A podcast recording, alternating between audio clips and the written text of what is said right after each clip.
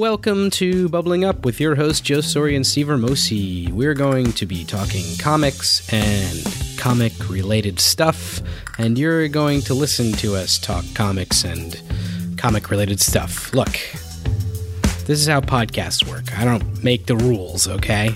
If all that sounds good to you, then keep listening because here comes the show. Here we go. Hey there, backspin black belts. Welcome to Bubbling Up, an adult conversation on the wide world of comics. I'm your sidekick, picking the records, Joe Soria, along with Mixmaster Steve Hermosi. Wicka wicka, wicka wicka wicka. On today's show, we'll be discussing the sci-fi, kung fu, 80s Brooklyn, hip hop, hodgepodge, sci-fu. I'm really trying to give myself some tongue twisters today, so uh, this looked better on the page. So me and Steve will be talking through volume one. I think there's two volumes in the first first series. Quick reminder first, if you have any thoughts, uh, everything else, email us, Instagram, blah, blah, blah. I don't even want to go through it. So sometimes do some news. We're going to skip the news and we're just going to go right into the comic. We're just take a quick break and then we'll be discussing sci-fi.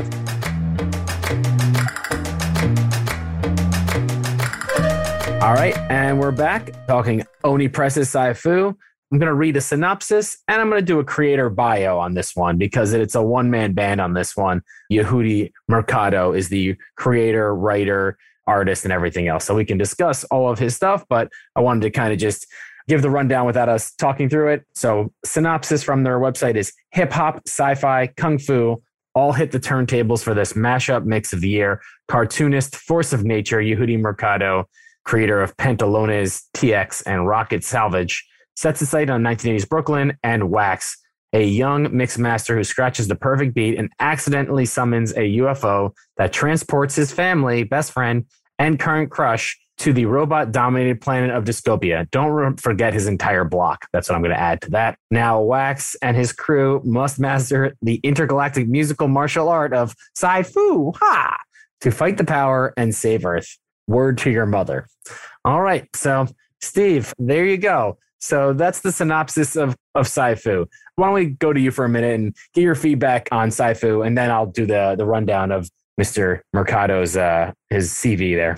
Yeah, it's uh, pretty wild. You know, just your standard kidnapped to another dimension to battle giant robots with like hip hop and martial arts story. That's it. You know, see it all the time. Yeah, I do like the. It's got a, a real YA feel to it. Reminds me of like Hey Arnold meets The Get Down. If you watch that, yeah. you know, Baz Luhrmann show and old school Hey Arnold, like the not animation, but the comic style reminds me of Hey Arnold animation. So I had fun with it, but it's more of like a, a YA kids book. So it's you got to know what you're getting into when you go into this one. I'll take credit or blame or whatever. I picked this one out of the pile. I think it was a freebie from Hoopla, which is a from the library, and it was like the bonus borrows. I was like, oh, this looks good, and it's short, and it looks like it's colorful, and it's the opposite of what we've been. We always lean into like, oh, another murder, death, kill syndrome, and I, I complain about it, but that's also what I read nonstop. So when I saw this kind of colorful cover, and I like the idea of, I knew once you, you could tell kind of from the title, it's like sci-fi. It's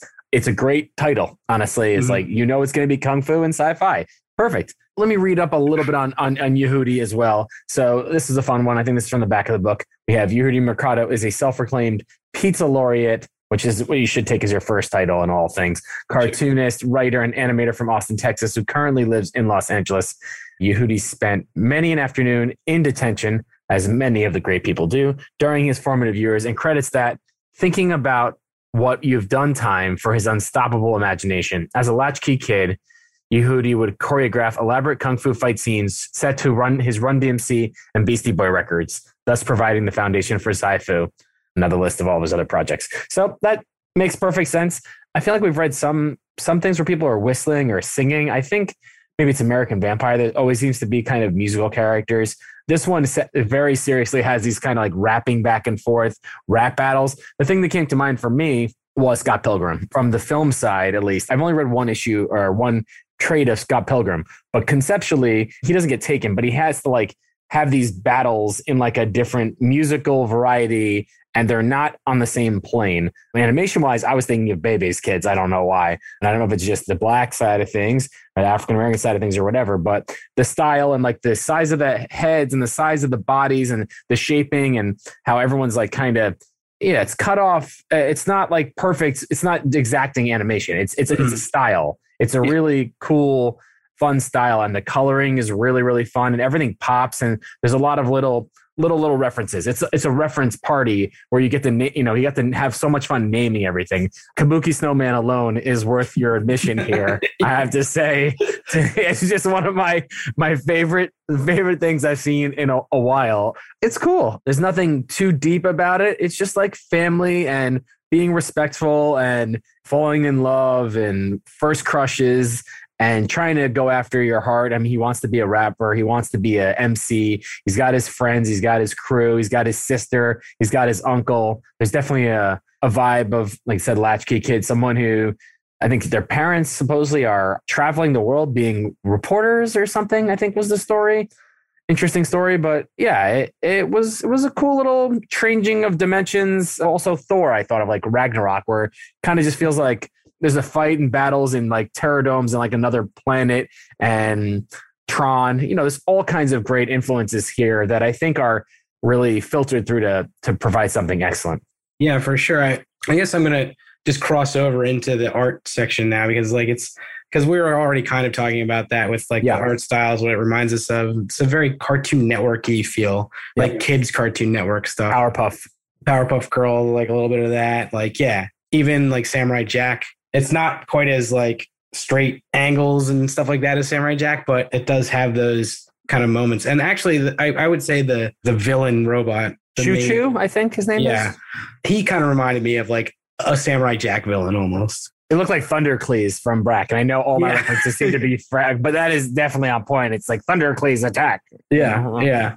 So it does have that like it does feel like very much in the vein of like a Cartoon Network show, and like you mentioned Kabuki Snowman, like that, you know, just the varied character designs in here were were really cool. You know, there's the teddy bear and like just all the robot designs and, and things like that. So there's a lot of cool stuff going on. Wicked Chicken, is it something like that? Well, yeah, yeah, and the colors are like you said. This is a very off-brand for us so far from on this podcast, but I'm glad. I, I like that we're doing something like this. You know, kind of gets us out of the all the horror and and murdery stuff. Hell. So, yeah, this is this is a this is a fun book, and it does. I think that the art style. It feels like uh, Mercado knows what he's what he's doing, like throughout with the art and everything like that, and and that comes through, like and the and the coloring and uh, how it works and, and stuff like that. So it looks like he's having fun and it looks like it looks like a true expression and I, I, guess we've talked back and forth about lemire at some point but the auteur theory, you know, is that someone creates all parts of this and he's got the full credit line, which means everything in here is from him. It might mean sometimes you don't have the right editor. I don't think that's the case here. I think right. everything in here has a spirit and panache and is his vibe and it, it's it's totally sticks throughout. It doesn't have any like changes or modifications. It has rap when it wants to have a rap. It has mixing of DJs. It has him singing an awful love song that gets put on a cassette tape that is threatening to take him down in later issues. It's a little bit of girl power type thing in a, in a nice, you know, nice way. Uh, we're not even mentioning that basically he becomes a robot and you know his body starts developing and then he has to have the it's almost a two issue montage of training with Kabuki Snowman on how okay. to to battle rap battle battle. I'm not sure if we're even fight battling. I, I can't tell how you win these things. The fights almost don't matter. It's the build up to the fight. It's the setup. It's the costumes. It's the characters, and then the fight. It's like looks cool, but it's more in the 90s we'd say supersonic feeling the the buzz of the colors and the pinks and the neons and the in the the retro city. It's also the retro vibe you know we're not even giving that mm. the ink but it's 80s definitely 80s brooklyn the way things are are talked about and the references and it feels somewhat like 80s sci-fi right? The sci-fi parts are 80s sci-fi. They're not like current you know? And it's not deep fantasy. You know this isn't a deep fantasy book. It, it has it's just trying to build its own little little niche. It feels more like if you enjoy Wu Tang stuff. Mm. You know, it'd be like if you like Wu Tang stuff, but your kids can't listen to that, you should show them this, and they could get the vibe of what the RZA and GZA, why they keep making what the Wu Tang Clan is. It's the mix, the perfect mixture of rap and kung fu. I watched a couple of doc, a documentary recently about the beginning of the Toho and everything else, and it was talking about that cultural mix of the black exploitation and the the martial arts movies kind of being in the same vein and the people that appreciated them they were were kind of same channels you know and they had a great crossover. And you see that a lot reflected i think in the rap music of the 80s and especially in the 90s with this character and with other things, it's very influential. So we talked about our, our standards. You know, I think very creative, got our Karate Kid training. I think the art is really sharp and very bright and vibrant. The character and creativity is excellent. The execution is pretty good. The story is your mileage may vary kids YA story that is fun and is, I think, poignant. I think this is a, like a nice intro book for someone who likes more fast moving. It's definitely a more fast, flashy type of thing.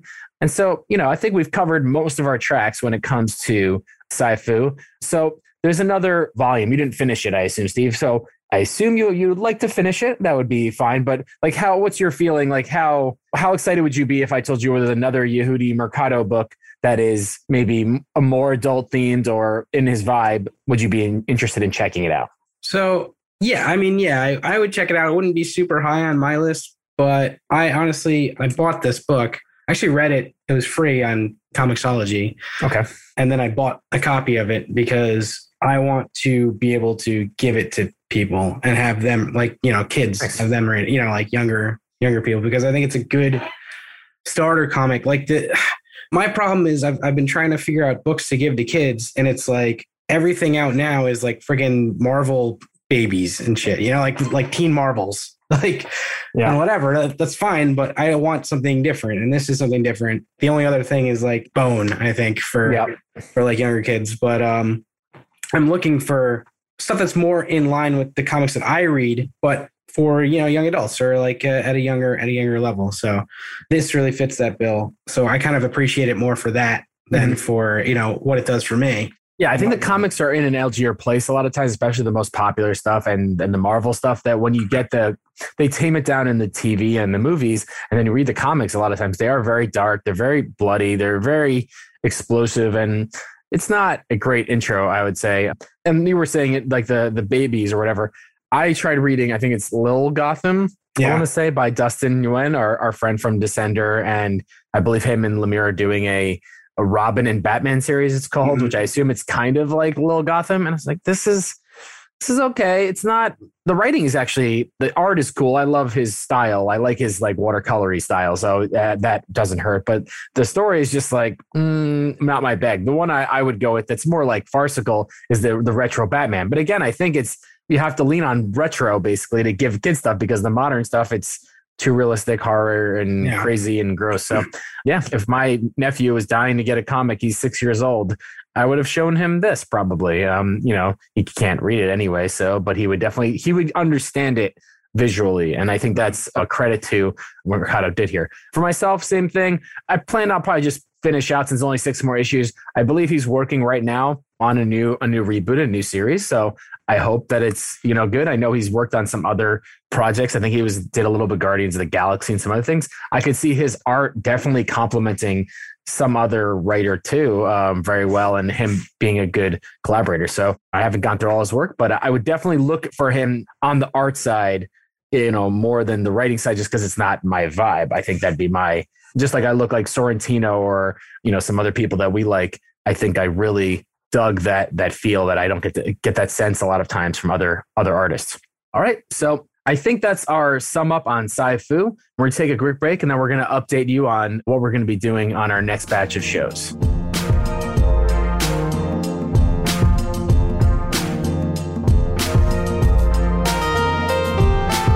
All right, and we're back. We'll be throwing out our next batch of stuff on on social, so make sure you check it, like it, and share. We'll always be doing that. But I think we're going to be checking in on the Y the Last Man TV show. Steve did mention that he has been in line with it. I'm going to have to play catch up, but we'll try to kind of hit the, I think, about the halfway point of the season.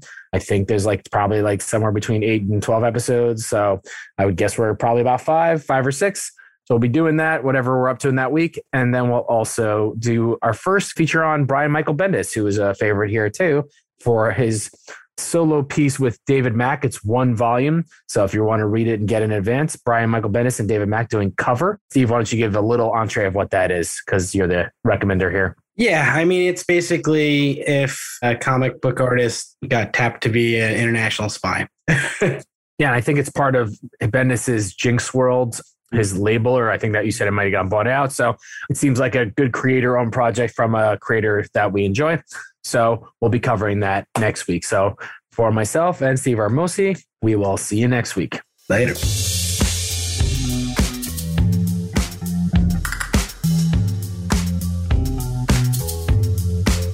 Yeah, it's the same music as at the beginning. Our buddy Chris Morgan did it. The intro's so nice we used it twice. What? Want show credits over here? Alright. I was your production manager, Steve Hermosi. Still am, I guess. And the other guy was the brains of the whole operation, Joe Soria. We want to thank you for tuning in, and we hope we see you on the next episode. Uh, goodbye. Great timing.